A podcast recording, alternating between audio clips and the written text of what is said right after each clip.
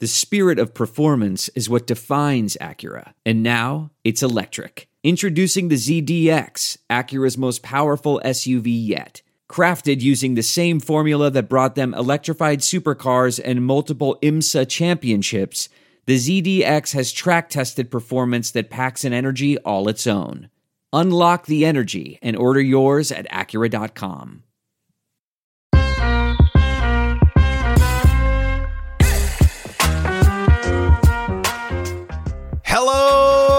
and welcome to Baseball Bar-B-Cast, the only baseball podcast in the world with a unbelievable idea. The World Cup is great. They should do it for baseball. I'm Jake Mintz. That's Jordan Schusterman. Jordan, what do you think about my idea? I love it. That sounds like how has no one done this before? This is impossible. What would you call it? The World Baseball Cup. WBC. I'm in. I'm totally in. Could you imagine how the ball would carry in Qatar? I mean, you Oh get that God. thing in the air. Yeah, yeah. Um, I Or no? It seems like the it seems like the whole Qatar thing. I don't. We don't need to put baseball into that situation. I'm sure we're going to have enough logistical problems uh, next March. Uh, on this episode of Baseball Bar-B-Cast, we are going to be talking about the World Baseball Classic later on as part of our Venezuelan uh, baseball segment with our good friend Daniel Alvarez. What a delightful chat. Uh, we just uh, finished that up earlier. You will enjoy it. That'll be the second half of the show. Um, we We'll be talking news talk about- Oh yeah. Well, we're going to talk about the home run derby in the Winter League there that Ronald Acuna Jr. won. We're going to be talking about the Asdrubal Cabrera sucker punch that got him suspended for 35 games and take a little preview of the WBC. But Jordan, before we do that, we have some free agency news. Might might we rewind to the end of Monday's show when I said, Jake, I think we're gonna have a significant transaction to talk about on Thursday. Did I have the scoop? No, of course not. But uh, this is of course the week after Thanksgiving is when stuff usually gets going, and the first big free agency. Uh, uh, really, really, I mean, this has been the most interesting one. I know we had Edwin Diaz after the World Series, but Jose Abreu has signed with the Houston Astros for three years, $58.5 million. I think we had maybe talked about this fit a little bit. I mentioned Jose Abreu as one of the free agents I was most interested in, and the Astros were already rumored as, as going after him. Sounds like he had a very robust market. We've gotten all kinds of we tried from Cleveland and Miami and Boston, and oh, yeah, we, we really wanted the Padres, and of course the White Sox, we'll talk about here in a second. But Jose Abreu is on the Astros, and there's a lot to get into with this. Uh, do we want to? I, I feel like we should get the White Sox chat out of the way first because we have more Astros things to talk about. I want to get the Abreu chat Okay. out of the way. Who is this player? Why does he matter? Why is he important? And I have held this take, you have heard it, Jordan, that I genuinely believe this is not a hot take in my mind that Jose Abreu should be in the Hall of Fame. And the reason for that is what he accomplished in Cuba, in the Cuban League before he came to the US. He debuted at age 16 and hit 271 as a 16 year old. It's like the baseball version of an eight year old violinist who goes to Juilliard. Okay, I know it wasn't MLB, but he hit 271 as like a prepubescent child. Okay, I guess probably that's not how puberty works, Yeah. but you get the Let's- point. We don't have to exaggerate. We don't have to exaggerate. It's okay. He's I- we get the 16. point. Yeah. Hitting 271 in like a top five league in the world. Jake plays there for a decade. What did he? Okay. What did he do in uh, as his, as a 23 year old, as an adult man at, at age 23? You want to read that slash line for me down in uh, in Cuba? It is one of the greatest seasons of our lifetimes that no one knows about. He hit five, sorry, 453 batting average, 597 OBP, 986 slug. That is an outrageous 1583 It- OPS. now- In in 66 games, now you think, oh, 66 games. Well, we did just see him win an MVP in, in 60 games, so it's, Right. it's fitting. He is the greatest 60 game player uh, of all time. So he's amazing. He's one of the greatest hitters Cuba's ever seen. And finally, Well, on the Oh, important thing here, Jordan, is on the big stage in the 2013 World Baseball Classic for Cuba. Yes. He's like the hot name. This is after Yoenis had already signed, and like Yep. he was kind of the, one of the last big guys to come out of Cuba. Mhm. And he shows up at the 2013 WBC, and he's unreal. Like he just, he, it's like, oh, how good is this guy really? Incredible is the answer. He is Yes. unbelievably good. Uh, defects after the WBC over that summer in 2013, signs with the White Sox ahead of the 2014 season and wins the Rookie of the Year right away. Which we should not forget how amazing that is. He did not see live pitching for a year. Okay, so he leaves. Q- his last time he saw live pitching was WBC 2013. Doesn't see it again until spring training 2014 doesn't play for a year, and he wins the Rookie of the Year. Wins Rookie of the Year, fourth in MVP. It's still arguably the best year he's had uh, in the big leagues. If, if you're counting out the the shortened 2020 season, which was of course amazing, right? He has never been bad. He's been one of the best hitters in baseball. He's been one of the best hitters in baseball in the world since he was 16, but he's done it in the big league since 2014. And now, yes, he is, uh, of course, turning 20, uh, 36 in January, but he's still one of the best hitters in the league, and that's why the Astros gave him $20 million for three years uh, through his his age 38 season. And uh, it's a perfect fit. He is replacing the guy who was the other one of the greatest hitters in Cuban baseball history, Yulieski Gurriel. I would encourage you to check out his Cuban baseball numbers. Um, but it is a it is a weird uh, and kind of fitting, uh, you know, changing of the guard here for Houston first base, and it's a perfect fit. Unfortunately for the rest of the league, it is a perfect fit. Let's talk about what this means for the White Sox, and then we will talk about how the entire Abreu situation gives us a little glimpse into the bizarre inner workings of the Astros. But let's begin in Chicago. This is embarrassing. You tweeted the oof. This is a big oof moment. Okay, can you expand on that for me a little bit? Why is this such an oof? It, like, listen, your your franchise players going to other teams like this is different than a Freddie Freeman situation because the Braves at no point clearly kept saying like they were never like we will keep him forever. Multiple times on record. Even though right, Freddie was always like, I want to be a Brave for life, I want to be a Brave for life. Fine. At no point were the Braves publicly like, like we want Freddie to be Brave for life. In the White Sox case, there are multiple cases of Jose Abreu saying, I want to be a White Sox player forever, and Jerry Reinsdorf on record, both in conversations that's been recounted to Abreu. I, like I saw multiple examples where he's like, "You will retire here. That will happen." Oh, wah, just kidding. Wah. Never mind. uh, that's actually not happening. And so, because of that, uh, and because of what we talked about with this White Sox offseason, where Jose Abreu was basically the only thing they could rely on last year and should have been the only thing they could rely on moving forward, considering how not durable the rest of the offensive uh, roster is and how uh, up and down the pitching staff has been. This, yes, is investing this much money in a player entering his late 30s. Like, sure, I can understand, but for the White Sox in particular, it's just, it's oof. It's oof because I don't know where they turn from here. And we can talk about Andrew Vaughn here in a second. But it's it's just a tough look. It's it's just that simple. I don't think it's not that complicated. I think most people agree.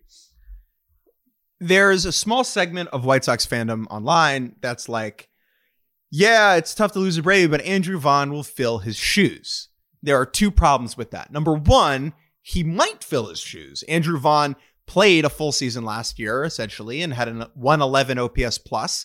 He was a negative 0.2 win player. Now, granted, a lot of that negative value was because he was such a bad defensive outfielder yes. and he was playing there because Jose Abreu existed and because Eloy Jimenez is somehow an even worse defensive outfielder. But Andrew Vaughn, that's close. That's close. Actually, close. I'm not it's sure. Close. I think I'd still take Eloy in the outfield, which is why Vaughn will be yes. playing first base. He was the third pick in the draft, generational talented hitter, mm-hmm. and he could be as good as Jose Abreu. But you know who's as good as Jose Abreu? Jose Abreu. That's point number one. Point number two, it's not as if Vaughn is replacing Abreu. Vaughn was already on the team. He already he just played 555 plate appearances. Right. Vaughn is not stepping in for Abreu. The person stepping in for Abreu is the person who's stepping in for Vaughn. Okay. Which Whether right now is Oscar Colas, who, who has never or, appeared in yeah. the big leagues, I think. And so, or, you know, some, you know, Corey Dickerson or like some exactly, random exactly. free agent that they signed. That's who's stepping in. It's not Andrew Vaughn, right? And especially when you consider that another outfielder, AJ Pollock, is gone and mm-hmm. Adam Engel is gone.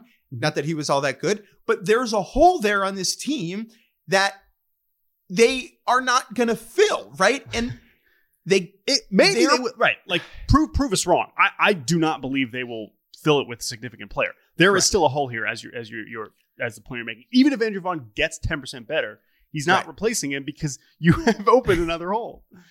They were paying Abreu about twenty million dollars last year. Okay. And so that money goes somewhere, whether that money goes to Trey Mancini or Yuli Gurriel, whether that money goes to Mike Clevinger or Chris Bassitt or whatever, or whether that money goes to Jerry Reinsdorf's vacation home.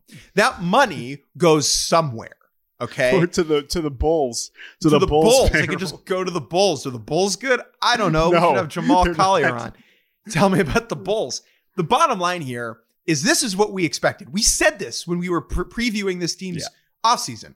We did not trust them to spend money, and they have not. The best way to spend the money was to keep Jose Abreu around. They haven't done that, and my level of trust and, and belief in the Chicago White Sox takes another freaking dip. I'm- Jordan, let's move it forward. Let's move it forward and talk about Yes. the Astros, okay? Okay. Yes. Yes. So the Astros sign Jim Crane or sign uh not Jim Crane. The Astros sign Jose Abreu. It's a great fit. I actually don't think it's very complicated from a baseball perspective. Like it makes sense. Good team, Yeah. just won the World Series. not- Their first I mean, baseman look- is old. They got a guy to replace him who's even better. Yeah, Right. great. Right. Sure, you could say. I mean, yeah, the third year of Jose, whatever. It doesn't matter. The Astros are, are in the business of winning, going to the World Series every year, and this will help them do that. End of end of conversation. Um, so, but what is way more interesting about this is how this came about and how they have pulled this off. And a big part of this, a, bi- a great way. This is a good, maybe a good place to start. A good way to definitively outbid all the other teams is if the guy that is doing the bidding is also the guy making the decisions about the baseball player. and I can tell you that it's very likely that for the other teams that were bidding on Jose Abreu, like Cleveland and Boston and maybe the Rays or whatever, the Marlins, were they have front office people who were like, ah, I, I cannot I cannot sign off on giving 38 year old Jose Abreu $20 million. Like I my GM brain is not interested in that. I'm going to draw the line somewhere. Or they wanted to and they called the owner and was like, hey, we need this much money for this player. And the owner was like, nah, sorry, can't do it. Whereas Jim Crane is one and the same. He is the Father, the Son, and the Holy Motherfucking Ghost. And for that reason, he was able to pull the trigger. And the Abreu signing shows us that Crane is truly running the show because seated up there at the podium or uh, at the little conference table thing was Jim Crane, Jose Abreu, and Jose Abreu's agent, I believe. And that was it. I don't even think his agent. I don't know who his agent was, but A was translator, sorry. Yeah. That was it. Okay. When that tells us that Jim Crane is running the show. James Click, who was the general manager, got the old polite heave ho ski after winning the World Series. There was a report that Jeff Bagwell was involved in helping to kind of convince Abreu to come around. Mhm. I I- I think it's silly for Jim Crane to be running this team. That's not his job. But Jordan, how much do you know about a concept called enlightened absolutism? Sounds like I'm about to know a lot more. Damn straight. In the 18th and 19th century in Europe, you had all these dictators running these countries, right? But for the first time in world history, a number of these dictators were like, huh, the Enlightenment goes hard. What if I used all of my immense power to make the lives of my people Hmm. better?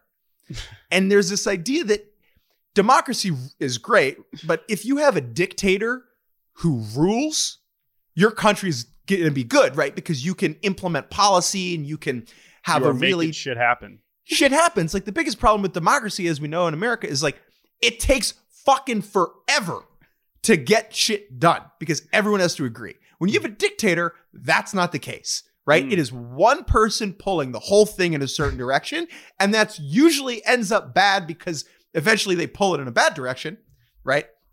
But for now, Jim Crane being the absolute monarch of the Houston Astros is not the worst thing in the world because he is going to spend money, right? Now, in the long run, it's a problem because I don't think Jim Crane knows how to like build a farm system or, you know, do arbitration stuff. But as far as what's happening right now, which is giving big checks out to important players, Jim Crane is at least doing that. Okay. I don't want him to do this forever. I don't think it's a good idea. But there's a quote from the Wikipedia page on enlightened absolutism that I just want to read, Jordan.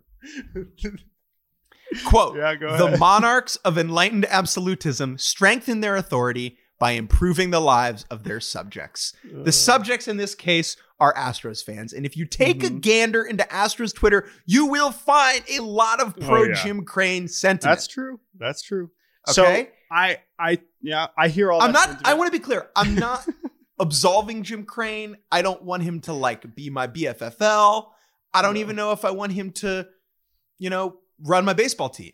That being said, if I was ranking owners that I would want to own my baseball team who are going to spend the money and do the things necessary to win, Mhm. for better or worse, that has been Jim Crane. As much as that pains me to say. So uh, I'm I'm gonna mostly let I, I I- totally hear all that, and I, I I'm actually mostly in agreement with you. Although I want to get to the Bagwell stuff. So um, the one thing I'll say, two two quick things I'll say on Crane. One is that yes, uh, conceivably it seems like he is spending money. Good, cool. He has never gone over the luxury tax. He said once again, "Oh, we have the ability to do it." There is still moves to be made here for this Astros team. Of course, they're still the best team in the AL at this stage, even if they don't bring back Verlander, right? But I'm writing about this at Fox this week. There are still many ways they can go forward here.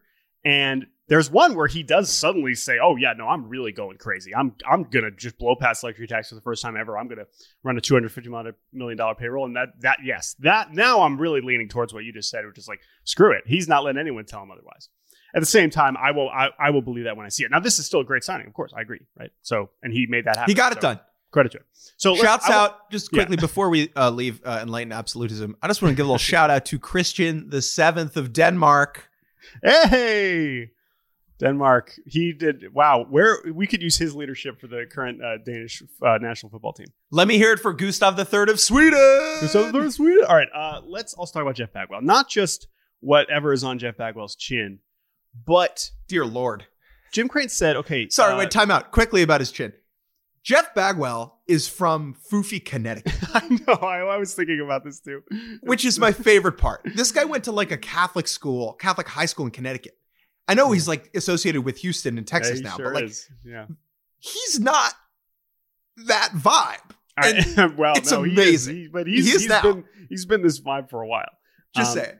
but no, it's true. So Jeff Bagwell, uh, Jim Crane says yes. Bagwell went down there with the Bill Firkus, one of the few last uh, actual baseball ops executives standing. Um, but the thing that really stands out to me is the way that Jeff Bagwell is talking. Okay.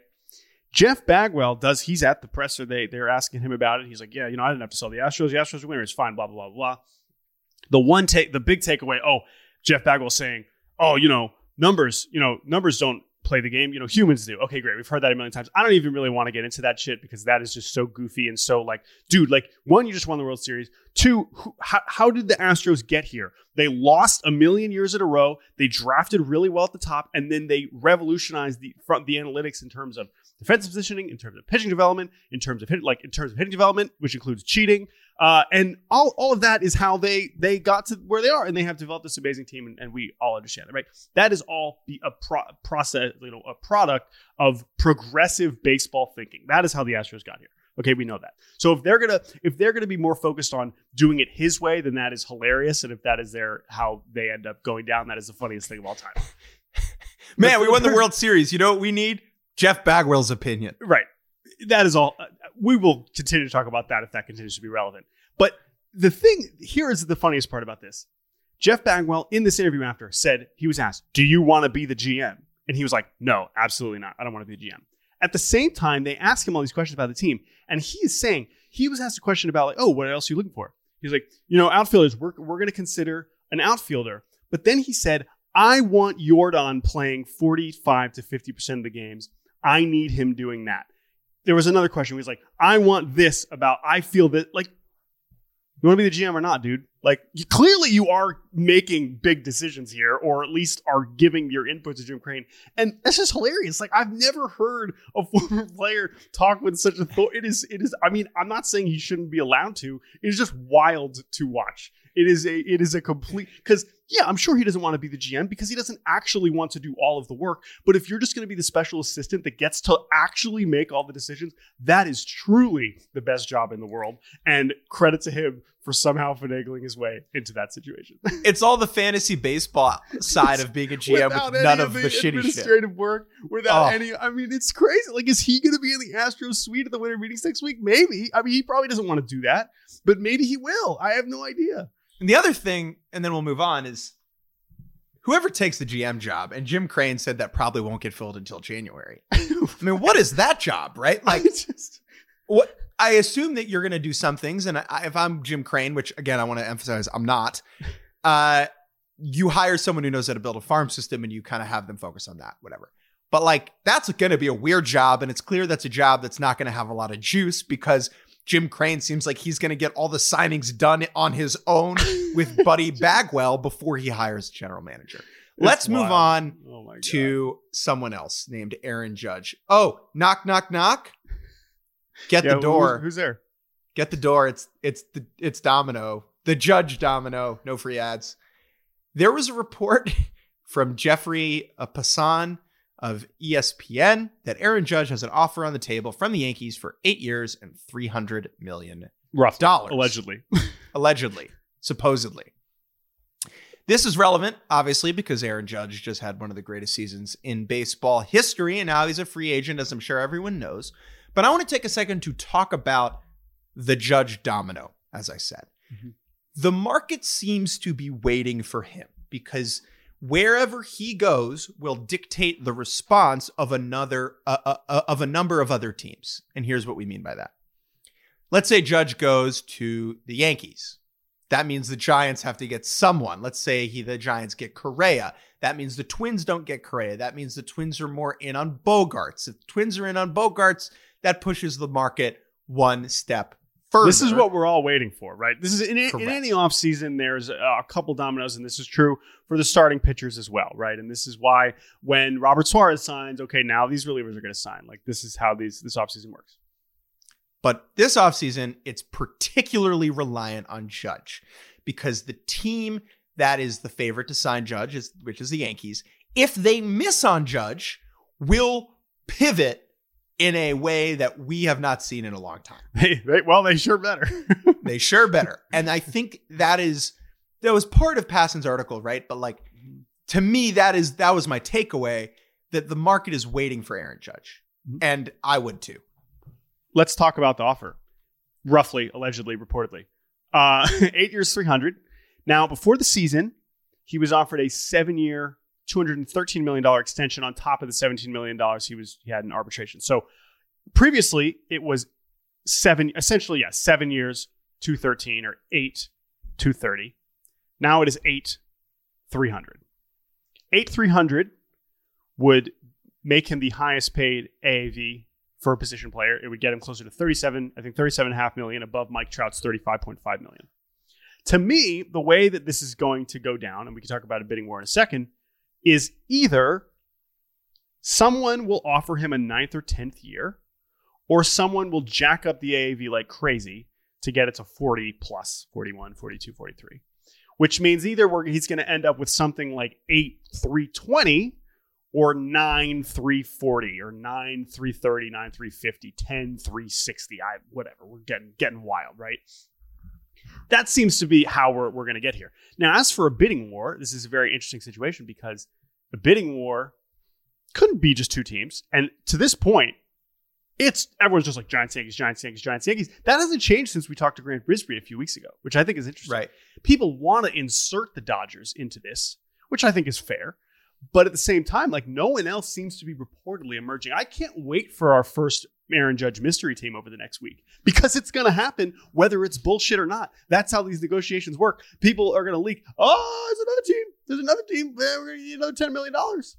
But at the end of the day, I think he is worth more to the Yankees and the Giants than he is to anyone else. And if you're thinking about this like a literal bidding war at like what is it called like Sotheby's in England, people like, bid on art. Like the, yeah. Yeah. Okay. Sure. you just imagine the GMs in the crowd, right? Mm-hmm. And the person hosting the auction is like, "Do I hear nine? Do I hear nine three forty? Do I hear nine three forty? Nine three forty?" And like Brian Cashman and Farhan are like raising their paddles back and forth. Mhm. And then it like, then they go back to Friedman and Friedman's like, too steep for me. Right. That is, I think, how this will get. Ben Cherington. Ben Cherington throws it up. He's like, nah, just kidding. Nah, I'm just joking. I'm joking. They probably Uh, do not. That's probably not funny at those events. They, I doubt they appreciate those jokes. Yeah, that is very true. So that's just what I'm thinking. I'm like thinking about it in that way. Um, I wake up some days and I'm like, he's going to be a giant. And then I wake up other days and I'm like, oh, of course he has to be a Yankee. And today is a giant day because this team has $58 million coming off the books after next season between Joc Pederson, Alex Wood, Brandon Crawford, and Tommy LaStella alone. Okay. Just give Judge 58. Just give him that 58. Fuck it. Who Yeah. cares? Give him like 758. Whatever. Who doesn't matter. No, what I, agree. have decided today, right now, in this moment, is that if you sign Aaron Judge and you give him something stupid, if you're the Yankees or the Giants, you're and he and it's a disaster.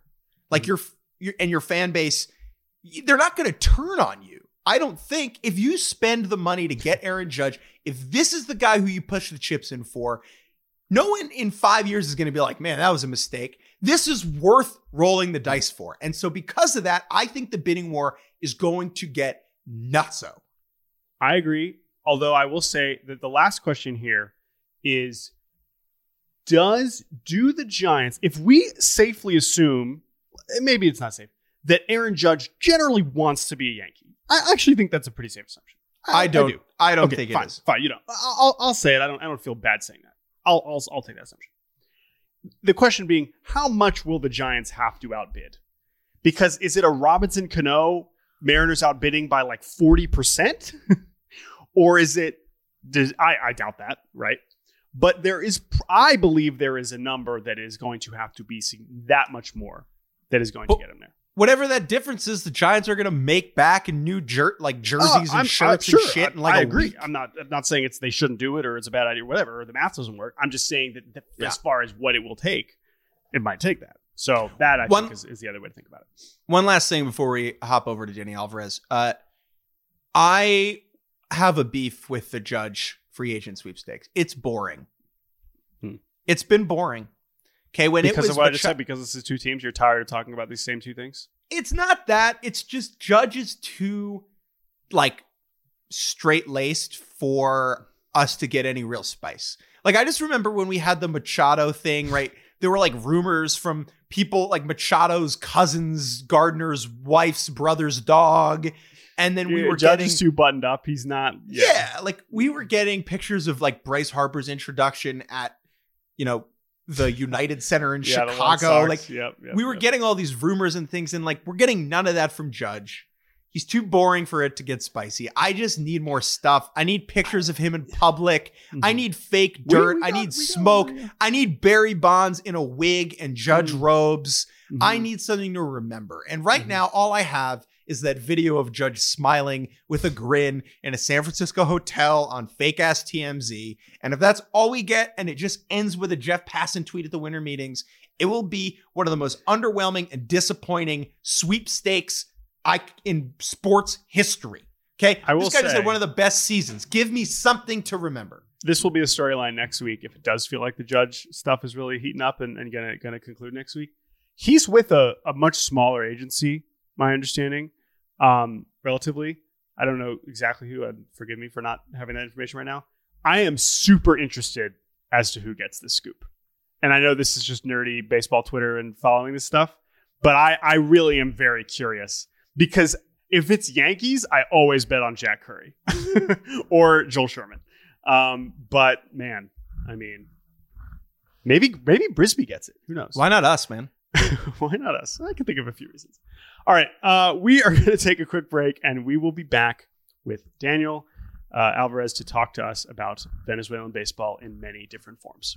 Negro Leagues Baseball Museum President Bob Kendrick hosts the SiriusXM original podcast, Black Diamonds. The Negro Leagues didn't care what color you were, and they didn't care what gender you were. Can you play? Hear stories of the leagues and legends that shaped sport, culture, and society. That's why the museum is so important. It's like we are never going to forget you. Episodes of the award winning Black Diamonds are now available wherever you get your podcasts. We're not talking about balls and strikes, we're talking about your life. And welcome back to Baseball Bar-B-Cast. We are very excited to be joined by one of our favorite people in baseball media. It is Daniel Alvarez Montes, the one of the head honchos over at El Extrabase, and one of our favorite uh, just people. Man, you are you are you are one of our, our best friends in, in the baseball space. And welcome to Baseball Bar-B-Cast. No, guys, thank you so much for having me here. Um, you know, guys, I love you so much. You guys are very good friends and I really love everything you guys have been doing for years now, and it's my pleasure to be here. Uh, right, we well, really, we really appreciate that. Now, uh, Jordan, your nearest airport is Dayton, Ohio, correct? Mm-hmm. Yes, correct. So to go from Dayton, Ohio to Caracas, Venezuela would take about 18 Ooh. hours and cost you around $5,500. uh, or we could have Danny on to explain to us what is happening yes. down in Venezuela. Yes, much much more cost efficient. Now I understand Daniel, uh, a Venezuelan native, of course, but you are, I believe, in, in Miami as it stands. But you Correct. have as many uh, Venezuelan baseball connections as we know uh, in this space, and you've been an incredible resource for us. And Venezuelan baseball has been in the news this winter for several reasons and we are going to talk about them here today on this podcast. Let's begin with just the easiest layup of a fun time in the world, which was the Venezuelan Winter League Home Run Derby, which took place a couple nights ago. I just to, to pull the curtain back a little bit, last year when this happened, Daniel gave me a call a few like the day of, and he was like, "Hey, Venezuelan Derby tonight." We're streaming it on YouTube for free. Check it out. And it was like Jose Lopez, like 38 year old fat Jose Lopez was in it, and like Gorkys Hernandez. And, and I had a great time last year. It was great. This year, same thing happens. I get a call from Daniel. He's like, hey, home run derbies tonight. I'm like, oh shit, great. Who is it? And this time, Daniel, it was a lot more than, than Gorkys Hernandez and, and Jose Lopez. So tell us a little bit about the Homer Derby that, that took place a couple days ago. A whole lot more, yeah, because it was the 20th edition of the Venezuelan Home Run Derby. So obviously they wanted to make it special, and they, they had big big league names in the in the, in the roster. I mean, not only the the two local guys with your guy Diego Rincones and Balbino Fuenmayor, who I should call Bambino Fuenmayor. I mean, what a uh-huh. Right. But also, but eight big leaguers and big time big leaguers big, with Acuna, Gleyber, Eduardo Escobar, um, Jose Contreras Altuve brothers. was there, the Contreras brothers. Mm-hmm. I mean, it was a very fun and, and great show, and and the and people deserved it uh, because obviously the league has been big this year with the amount of big leaguers playing down there, obviously because of the WBC coming up in March, and for such an special uh, edition as the 20th. I mean, they deserve having these type of names, and it was a pretty good show. Uh, the stadium, as, as you saw, was packed in, in Caracas at the Estadio Universitario, the place where I fell in love with the game, and it was such a such a cool moment for for everyone down there to be able to see those players. What struck me was that so many of these fans have never gotten to see a lot of these players in person ever. Never. Ever. Right? Like, had any of these people ever seen Ronald Acuna Jr. play baseball? Ever, ever. And because they usually in, in the past you had baseball players making their debut in Venezuela before making it to the big leagues. But now because of the political situation and the whole situation in the country, teams don't like to have their players playing down there. Big league teams, I mean. So when you have a prospect like Acuna that young, being that good, you rather protect him in the states or for example, what they did in what the Braves did in 2016, they sent him to Australia to play there uh, instead of playing him in, in Venezuela. Um, they make their their debuts here in, in the states first. I mean, before making it in Venezuela. So yeah, that's why those people never had the opportunity to to see them play. Um, maybe some of, some of them uh, flew to I don't know Miami or New York, LA, Houston to see them play for a vacation trip, but it's not the same when when you have them in in your own backyard, um, seeing them do everything they do in, on a big league field. And you could tell. I mean, Acuna. You know, it's hard to who, who are we to say. I, would be curious your perspective of of of these names. Right, you have Altuve coming off a World Series and everything that he has become as one of the best Venezuelan players of all time, frankly, right? I mean, he's already up there in terms of, of career wise. But then you have Acuna, this ascendant star who wins the Derby. Everyone storms the field, everyone's going nuts. What was your sense? Like, is Acuna the guy right now in terms of the most popular player?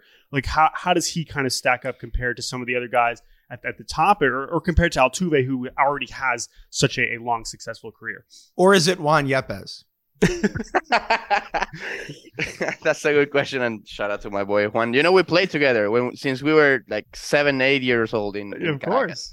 Uh, but I, I think Altuve is still the most popular player. I think mm-hmm. Cabrera is definitely the most popular player. Of course, Miggy. Yeah, Miggy, of um, course. Um, right. Now with a 20 year career, but yeah. um, Altuve, of course, winning the MVP, two World Series, and you know the whole story of him, um, you know, defeating adversity and and all of that.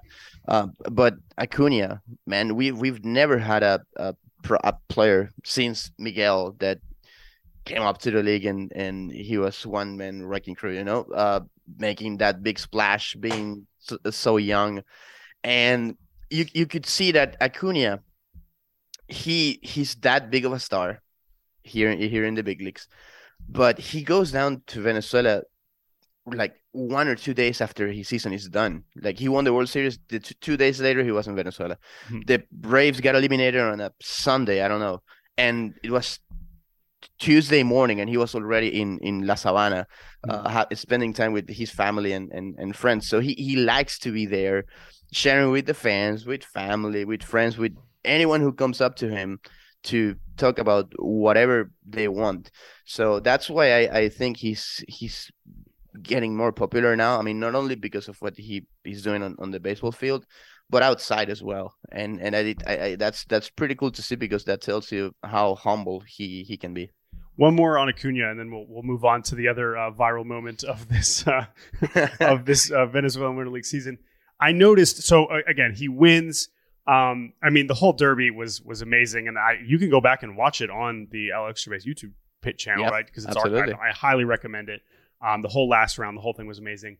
But I noticed, and I don't even know Spanish, but I noticed after he won, after that they cleared the field and everything, and they gave him the trophy, he was very emotional. He was emotional, I mean, yeah. He was like crying and was, that, from what I could tell. So tell me a little bit about, maybe what he said there, or just kind of what that moment seemed like he, that he was saying. In, in, yes, because he, he was saying that he he never had the chance to play in front of his public, in front of his fans and and, and family in, in Venezuela. So to be able to to do it for the first time in in seven years. I mean, last time he played there, he he was a I don't even think he was a minor leaguer. I think he wasn't mm-hmm. even signed yet. Mm-hmm. So for, for him, it was such a special moment. And obviously, you saw all the people running behind him. that was family, friends, and neighbors from La Sabana. I mean, the, the, the entire town was there on the field running behind him. So I, I, I just obviously he, he knew he was in a big stage, a home run derby, but he felt like he wasn't in his backyard uh, yeah. with, with his friends. So I, I think there was no difference for him. But when the moment he realized that, hey, you won and you won the 20th edition of the home run derby and Galarraga participated there, Abreu, mm-hmm. Jose Canseco, Magglio, mm-hmm. all these big Venezuelan sluggers, of course, Canseco not being Venezuelan, sure, but sure. to, to add his name to the list, it was something very special. Yeah, it's just like his backyard, except with five thousand Pepsi signs around him. Yeah, of course. I've never seen more ads of one company in one stadium. Of than, course, that's that's the company that you know, right. Of course, it was, the, it was so funny. So anyway, so I just wanted to, to yeah. You know. Let's pivot to the other viral moment from this offseason down in the Venezuelan oh, yeah. Winter League. Now, this was much less celebratory uh, and much. Well, well, let's just use the word uh, criminal, because yeah, for those of you who don't know what I'm talking about, Asdrubal Cabrera, yes, the same Asdrubal Cabrera was playing down in the Venezuelan Winter League, and to simplify things, he just cold cocked the guy when he wasn't paying attention in the middle of a home run. So the backstory here, how complicated is it? Why did Asdrubal Cabrera punch a guy while he was rounding the bases after a home run? And what has been the fallout from one of the most bizarre brawls I can remember seeing. That's that's the word to to describe it. Bizarre, because let's put you in context. Carlos Castro, who is a Dominican slugger, who actually signed with Acuna and Juan Yepez with the Braves in back in 2014, um, hit three homers that night against. I mean, Carlos Castro playing for Tiburones de la Guaira and Asdrubal for Caribes de Anzoátegui. Tiburones is Acuna's team, by the way. So Ca- Castro gets the first home run in the first inning, and he starts running to first base, holding his bat with his hand, and he drops the bat in front of Asdrubal. So Asdrubal didn't like that. He he gave him a, a look like, "Hey, like, what are you doing? Wh- Why are you doing that?" Then I think it's like the fifth inning. Castro hits the second home run. Of course, he has the bat flip and celebrates again. Asdrubal didn't like that again. And then in the last at bat, he hits the homer to, I mean, a go ahead homer and starts flipping the flipping the bat and he looks at the first base dugout which is Caribes dugout and tells tells them something because they were yelling at him when he got the first two homers so he had enough and he was celebrating like hey take that. And then Asdrubal is like take that take that. I mean we I'm, I'm punching you in the face. Uh I think he missed it by the way. I think he got it with the with a uh, It was more of an elbow. yeah yeah, but clothesline. it, it was really really embarrassing. And and Asdrubal said later in a statement like he started apologizing to the league and the teams and the players. And at the end of the statement he said i had my reasons so it's like i don't know if that's good pr for for Asdrubal, but uh that didn't look too good. But Uh, he, well- he said that he that I mean that he felt disrespected by Castro and and his attitudes and, and everything that he was saying to to his teammates and the way he was rounding the bases. And uh, we know Asdrubal is a veteran. He played for 15 years in the big leagues. But I mean punching in someone in the face that's that's not the way it goes I mean do do a Brian McCann if you want and wait for him at home plate but don't do that you're rounding first there are safer ways to be grumpy. Yeah, Exactly. exactly. um, so I think we have this understanding that, and maybe this is false, and you can kind of explain this that Latin American baseball culture is more fun and more free and more emotional, and that allows players to express themselves more. And we see that Yeah. in a lot of these videos. And I think Absolutely. as a whole, that is true, right? That Latin American bo- baseball culture, particularly winter ball, is more joyous than like, you know, boring white dudes, you know, just being grumpy in the minor leagues. Like we agree about that. yeah But my question here is like, there are still grumpy people no matter where you And- go. and and you Right? and you know and you know what it's pisses me off sometimes because you guys follow and see every Lidom game. Yeah. every every single night. And you see Jerar Encarnacion hitting a walk off homer and taking like 40 seconds to get to first base and no one complains about it. Like in Venezuela we still have that uh, mentality of oh well yeah you got to respect the game and you can celebrate certain homers. I mean not every homer you can do a bat flip or uh if if you do that then i'm gonna hit you in, in the next at bat i mean there's still that like chip in inside that you know thinks about that but i i, don't actually agree with it a lot. I mean because Yeah. yes we, we know how it's here and maybe it's it's not a good look if if a guy does that in, in the minors or the or the big leagues or college baseball i don't know. Uh but in in you know in our own country like let, let's let's do it. Let's celebrate. I mean it's it's Right. a 20 25 year old guy hitting his third homer of the game to give his team the lead I mean, why would you want to do that? I mean, what what do you want to show there? I mean, it's, Yeah. it's even more embarrassing what you did. I agree, but also to me, it's. I mean, it's interesting that you think that there is maybe some level of difference between Dominican and No, Venezuelan absolutely, that sense, absolutely. which is that's interesting to me. That's that's insight that I wouldn't necessarily consider. But at the same time, um, to me, it's just like, look, man, people get butt hurt when they're getting their ass kicked. I mean, it's like- Yeah. like, in baseball, it's like it just it doesn't feel good. Like I don't, I don't, I don't necessarily blame or or or I can at least understand when it's like, damn, this Carl, this random Carlos Castro guy's kicking our ass. Yeah, I'm not happy about it. I mean, that doesn't obviously condone violence, duh. yeah, Um, exactly. But but anyway, so uh, also about the fallout, I just want to say, um, this was, I believe, quite a hefty suspension for Mr. Asdrubal. 35 games suspension. Okay, which in winter ball is essentially like It's essentially half half of the season or Yeah, more. If, for example, Venezuela is more. I mean, Asdrubal can come back once the um, uh, like in the middle of the playoffs Okay. if his team advances to to the playoffs. Okay. But uh, we also have to to talk about Eduray Ramos, yes, the pitcher from yes. Tiburones. This was this was less This was- funny because this was really over the top. Not Yeah. okay. and I mentioned pitcher. He's a pitcher. He Former throws- Phillies reliever. former Phillies reliever. He's actually the guy. You remember Asdrubal when he hit the homer and with the Mets, the Yeah. walk off homer. As Eduray was pitching that night. Oh my Wow, small So- world. what? that That's makes makes a whole lot of sense. I don't know if you guys remember that the year after, As- uh, Eduray threw at Asdrubal's head. Like it was like in the first Mets Wait, Phillies series of the of the Time out. Time out. That's crazy. But I had forgotten the Asdrubal bat flip. Oh yeah, Yes. yeah, yeah. That's Which that's the one makes- that's no sense. But I mean, every everyone once once that happened, like every player showed on on Instagram like, "Hey, Asdrubal, you did this in 2016 after hitting Right. a homer." It's like know? this, you know, what was that meme? This you, bro? This This you? you, bro. This Exactly. Exactly. So then Eduray threw at his head in 2017, and it all stopped there. I think Eduray was looking for Asdrubal when he came out of the dugout with a baseball and actually threw it like he was pitching in the mound. And, it hit. He basically it threw hit- it into the crowd, and it hit. he threw it into the crowd, and it player, hit. right? Yeah, it hit a, a, a pitcher from Caribes named Liarvis Breto in the in the in the in the forehead, and it caused him a, a big contusion. Um, And what was his suspension? forty games, 40 five games. more game, five more games than Asdrubal.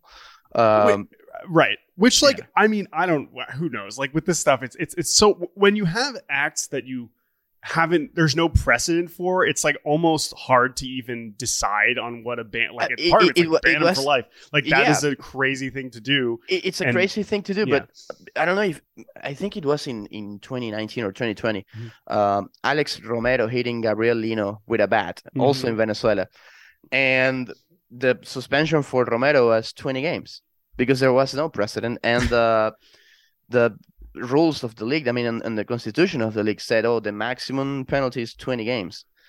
And the, the and, and it's still like that, but they said, hey, guys, I mean, this this, this like- one went too far. like, hold hold my elbow.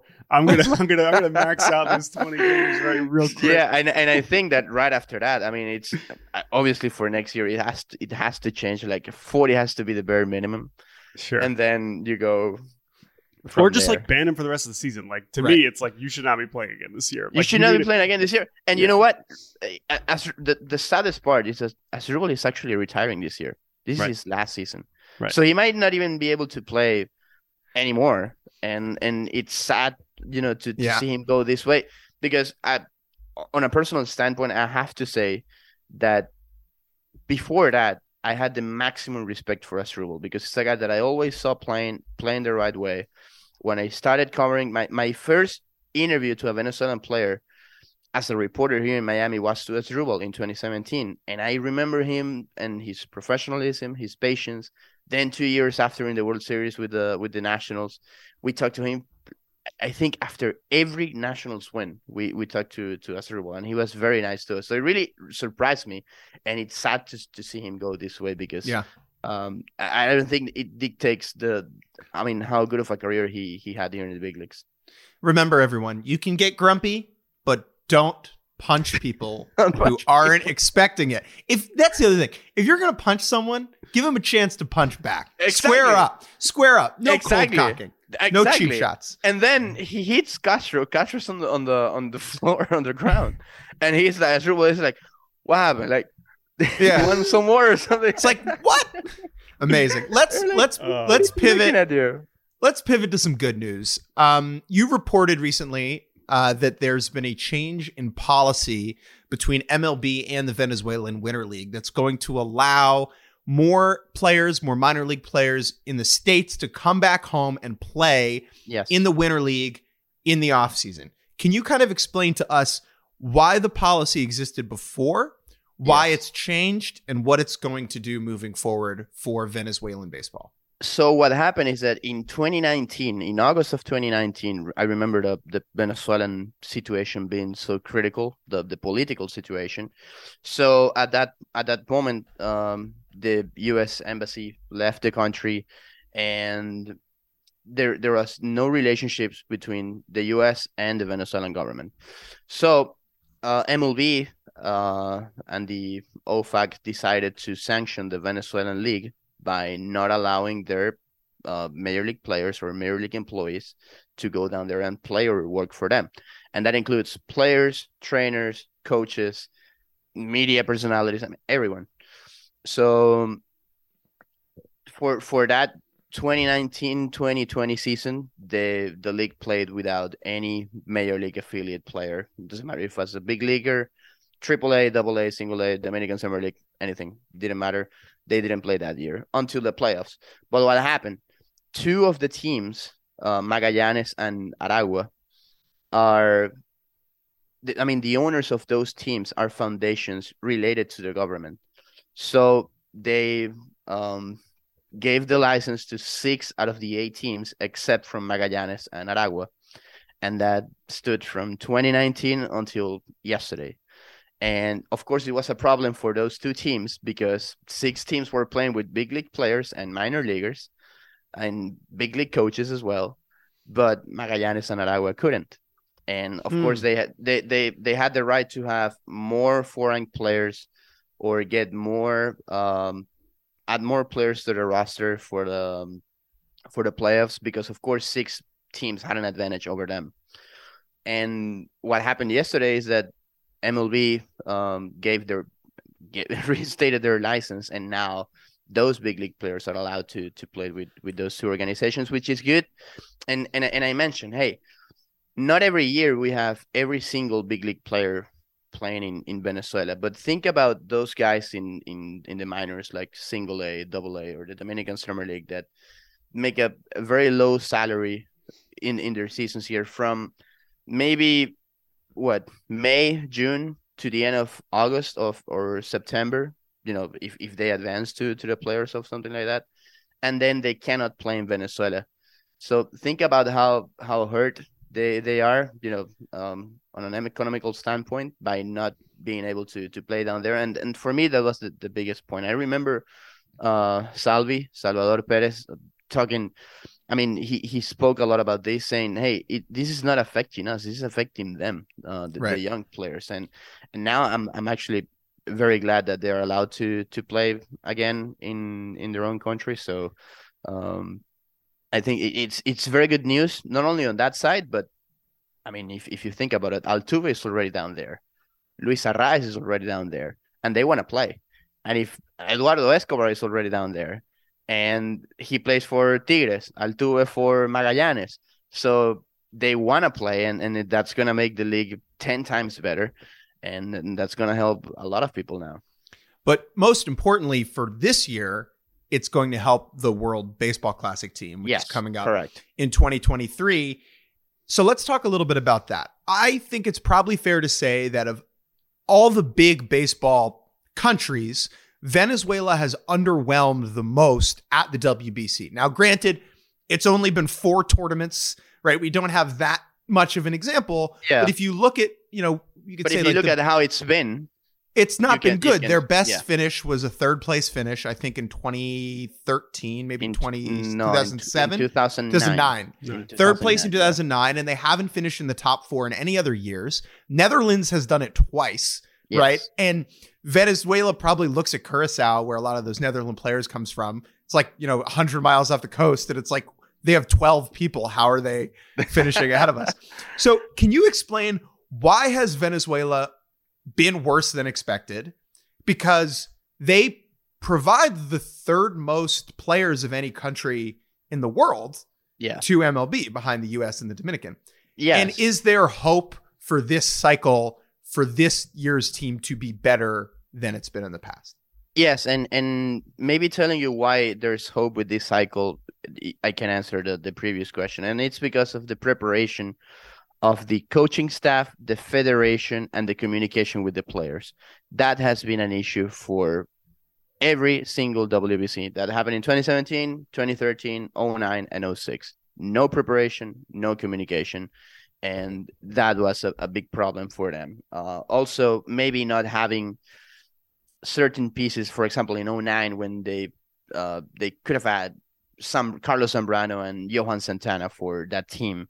And they had instead Carlos Silva pitching against Korea in the semifinals. I mean, they, they could have used one of those studs and then go to the finals and have King Felix beating Japan or whatever. Um, but now I, I, I see a, a whole different process uh, from choosing the manager Omar Lopez, the Astros first base coach, to the whole coach the coaching staff, and getting to talk to the players since July, I think it was when when Omar was named, and and being in con, uh, in contact with them frequently and telling them, hey, this is the plan, this is what we're gonna do. Um, I'm gonna let you know if you're gonna be on the preliminary list or not, because that happened before that players didn't know if they were in or not, and and no one actually spoke uh, clear to them. And now having Omar doing this and, and and the federation behind him, it's gonna help a lot. I know that uh, once the winter ball season. It's done, they're all gonna come here to to Miami and and, and get ready together. That's something that happened in 2017 as well, but not as serious as, as it should have been and now being the way, the way it is uh, i think there's there there are more chances So being before said, being yeah being said that the group that they have with the dominican and puerto rico um that's a bloodbath so that's gonna be tough for for everyone and we we have to see how it goes because if if you if you go tournament by tournament like 2017 they only beat italy twice to advance to the next round 2013 they only beat Spain. That was embarrassing.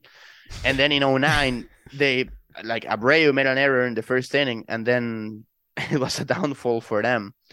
But they had a good team and they played well. In in 06 they had a good team but they they could have done better, but of course there was no precedent with the Right. with the tournament and I don't I don't think Luis Sojo at the at the moment had the right pieces for for uh, you know for the depth of the of the roster. Uh, but now I I see a whole different process. I I've been in, in contact with Lopez um, basically every every week, and and I know I know his plan. I know everything he's he's doing. The winter meetings are going to be huge because they're going to make big announcement announcements in, in during those days. So uh, I'm really excited to see what Venezuela can do in the next WBC. which which players have publicly committed already? Altuve, I believe, has Altuve, Andres Gimenez from the Guardians, um, Cabrera, Arraez, and I I think I'm missing one. Ah, well, Acuna obviously. Um, and and and I think that the roster is gonna be uh, like stacked, and and the pitching, Yeah. especially the pitching, has to be better for Venezuela. And I think it's better this year compared to 17, 13, 09, and 06, even though they had Santana and, and, and King Felix. But now with uh, Luzardo, Pablo Lopez, Ranger Suarez, we all saw what, what he did in, in during the World Series. And I, I remember talking to, to Omar Lopez. He was on the other side. And, and I told him like, hey, if you needed to see something from Ranger, uh, to know if that guy can start against the Dominican on March 11th. There you had it. I mean, Dude. there was no bigger scenario than Game Three of the World Series against the Astros, and he dominated them. Yeah. Well, and I, I I know Jake is a big Ranger fan, but I think that's a good place to end. Uh, and I'll, I'll let you plug your stuff here in a second. But March 11th, 7 p.m., loanDepot Park. Their first game is against the Dominican. I don't know if we could find a way to be down there. I think. Oh, that- I'm there. I'm Yeah, there. I, I mean, thi- this that that group is going to be so much fun. Of course, with with Team Israel is there. So Yeah. that's also going to be. Don't sleep on Team Israel. I Don't- always say that. oh, Don't hey, you think we're them. sleeping on Team Israel? You know, I got to tell Don't us. sleep on So them. We we got and then and then Nicaragua is the fifth team in that group. So um, that's going to be incredible. Uh, World Baseball Classic is going to be amazing this year. So uh, thank you, Daniel, for joining us. This was an incredible rundown of, of, of all the Venezuelan baseball hobbies. Where, where can people find your work? And uh, and yeah, I mean you are a, a must follow. But yeah, where, where can people find uh, everything you got going on this winter? No, thank you guys once again for for having me at Daniel Alvarez EE on Twitter. EE stands for El Extrabase, and then you can follow El Extrabase as well on Twitter, Instagram, YouTube, whatever you you may like. And thank you again for having me. Yeah, March 11th. My dream is to have Sandy Alcantara, NL Cy Young winner, against Pablo Lopez. The Oh one-two my punch for for the Miami we Marlins. Need it. We need I, it. we we need in the park, already. in the home park. in the home park. I I remember we did something in July. Um, I I called both Sandy and Pablo and said, "Hey, we we gotta do this." And then Yeah. let's see if it happens. And now it went, now that we have to schedule out, uh, it's it's totally possible. That would It be the totally biggest possible. moment in franchise history since Jack McKeon left. Oh man, since Totally, Edgar totally. Renteria. Um, all right. Edgar, oh my Thank you. Thank you, Daniel. We will Thank talk you guys very love so much. Hi, everyone. This is Hope Solo, host of Hope Solo Speaks, a Sirius XM podcast. The biggest sporting event in the world is upon us, and we decided to do something unique. All throughout the tournament, I'll be bringing on great female soccer players from all over the world to discuss what's going on in the men's games. With new episodes every week, all the way through the finals, it's analysis you won't get anywhere else. Hope Solo Speaks is available on the SXM app with all of our trials and popular plans, or wherever you get your podcasts. And we're back here on Baseball Bar-B-Cast, a podcast, believe it or not, about baseball. And before we say goodbye, we have two quick news nuggets to talk about. The first thing is that uh, Major League Baseball, for those who don't know, uh, has a lot of money. And part of the reason why they have a lot of money is because they've developed some incredible technology, one of which is the streaming service and just all the technology behind MLB TV. Uh, the other one is the donut that goes on the bat. That's heavy. Wow, amazing stuff. Now, recently, uh, a few years ago, they sold BAM Tech, which is the company that was. This is this goes back like they they were one of the first leagues to have their own streaming service and have their own technology. They were way ahead of all that stuff. They sold most of it to Disney and got a ton of money. Now they just sold the rest of it to Disney for nine hundred million dollars. What does that mean? That thirty million dollars is going in the pockets of all thirty MLB owners again, right? They've already made a ton of this uh, money in, in recent years. And this is just another reminder. I'm just throwing this out there that MLB owners are having constant influxes of cash in a lot of ways. And yes, while they were crying poor during the pandemic and then lockout and all that stuff, this is another reminder that these dudes are getting the dough. All of them, not just the ones who already have $14 billion like Steve Cohen.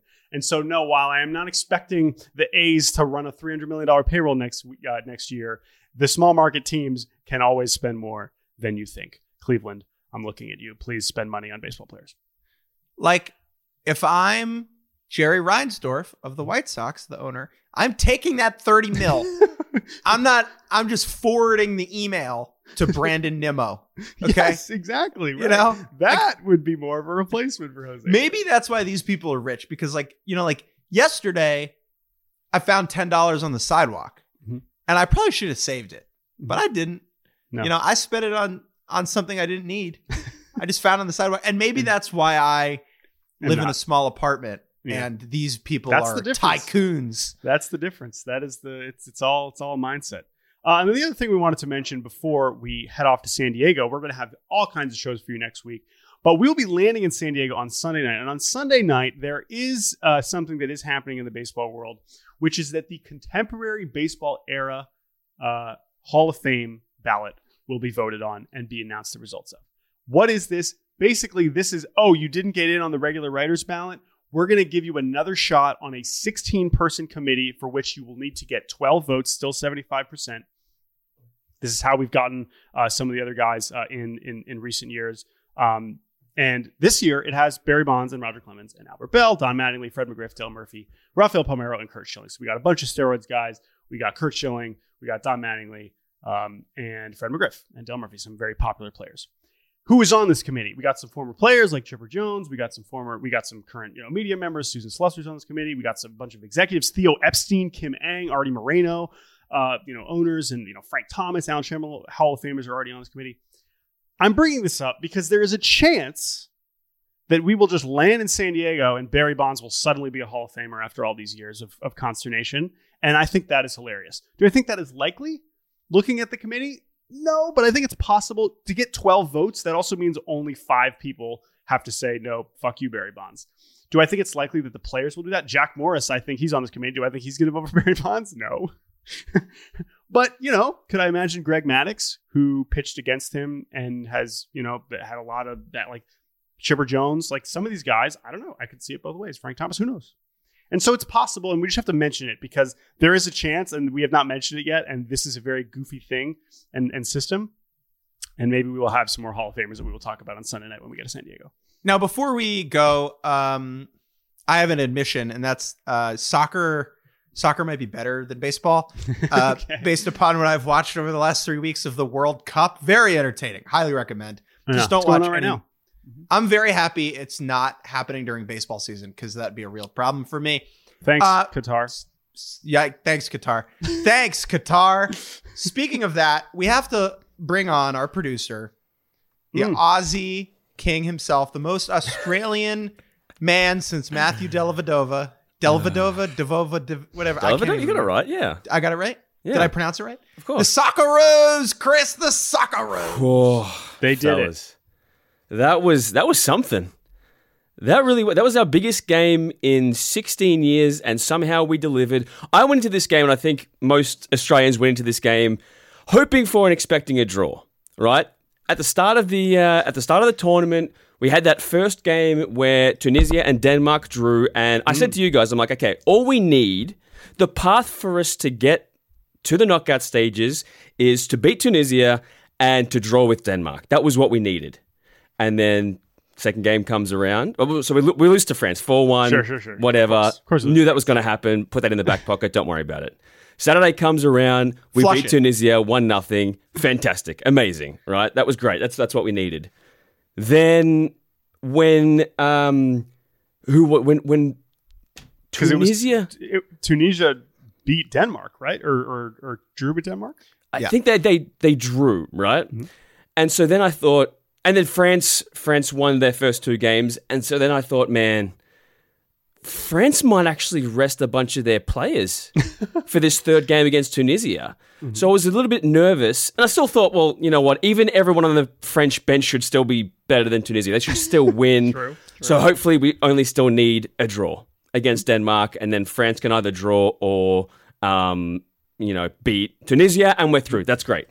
So then we watched the game yesterday morning, and Tunisia score first against France, and then all of a sudden it's still nil all us against um, us against Denmark, and we thought, man, all right, this, this is going to be guttering. If you if if you told me at the start of the uh, World Cup that we won one, we drew one, and we lost one, I would have thought, great, that's fantastic, we're in.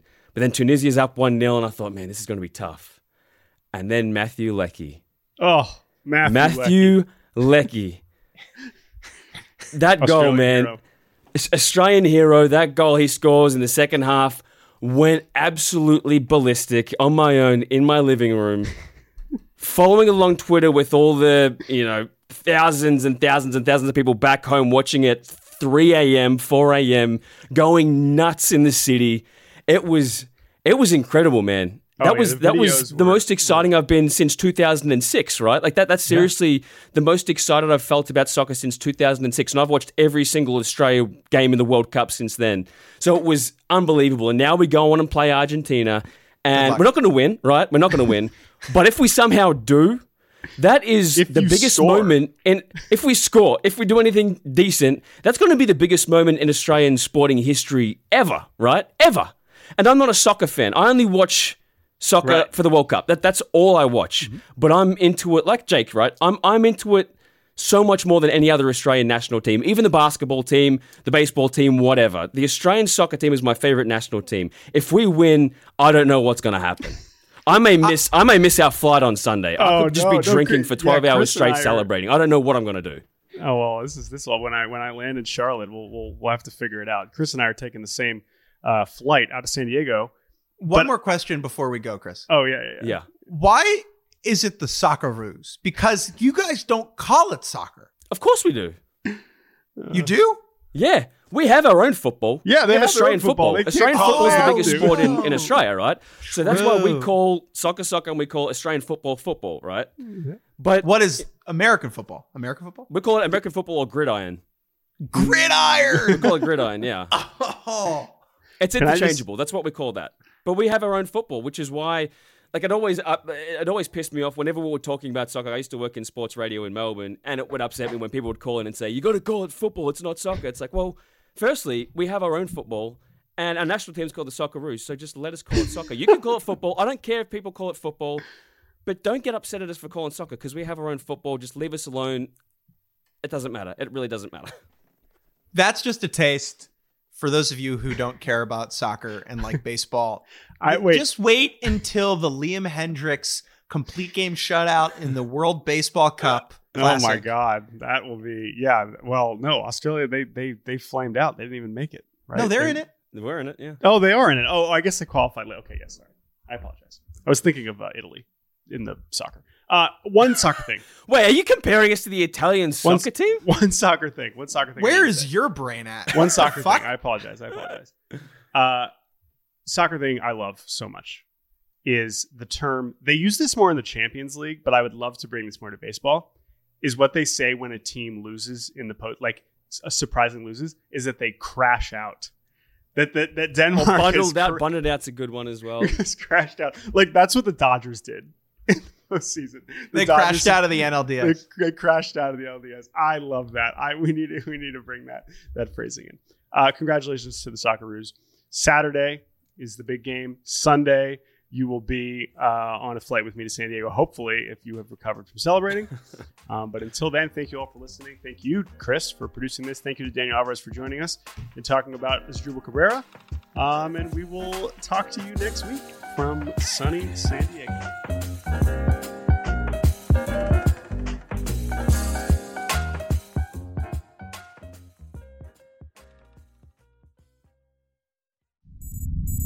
SiriusXM podcasts.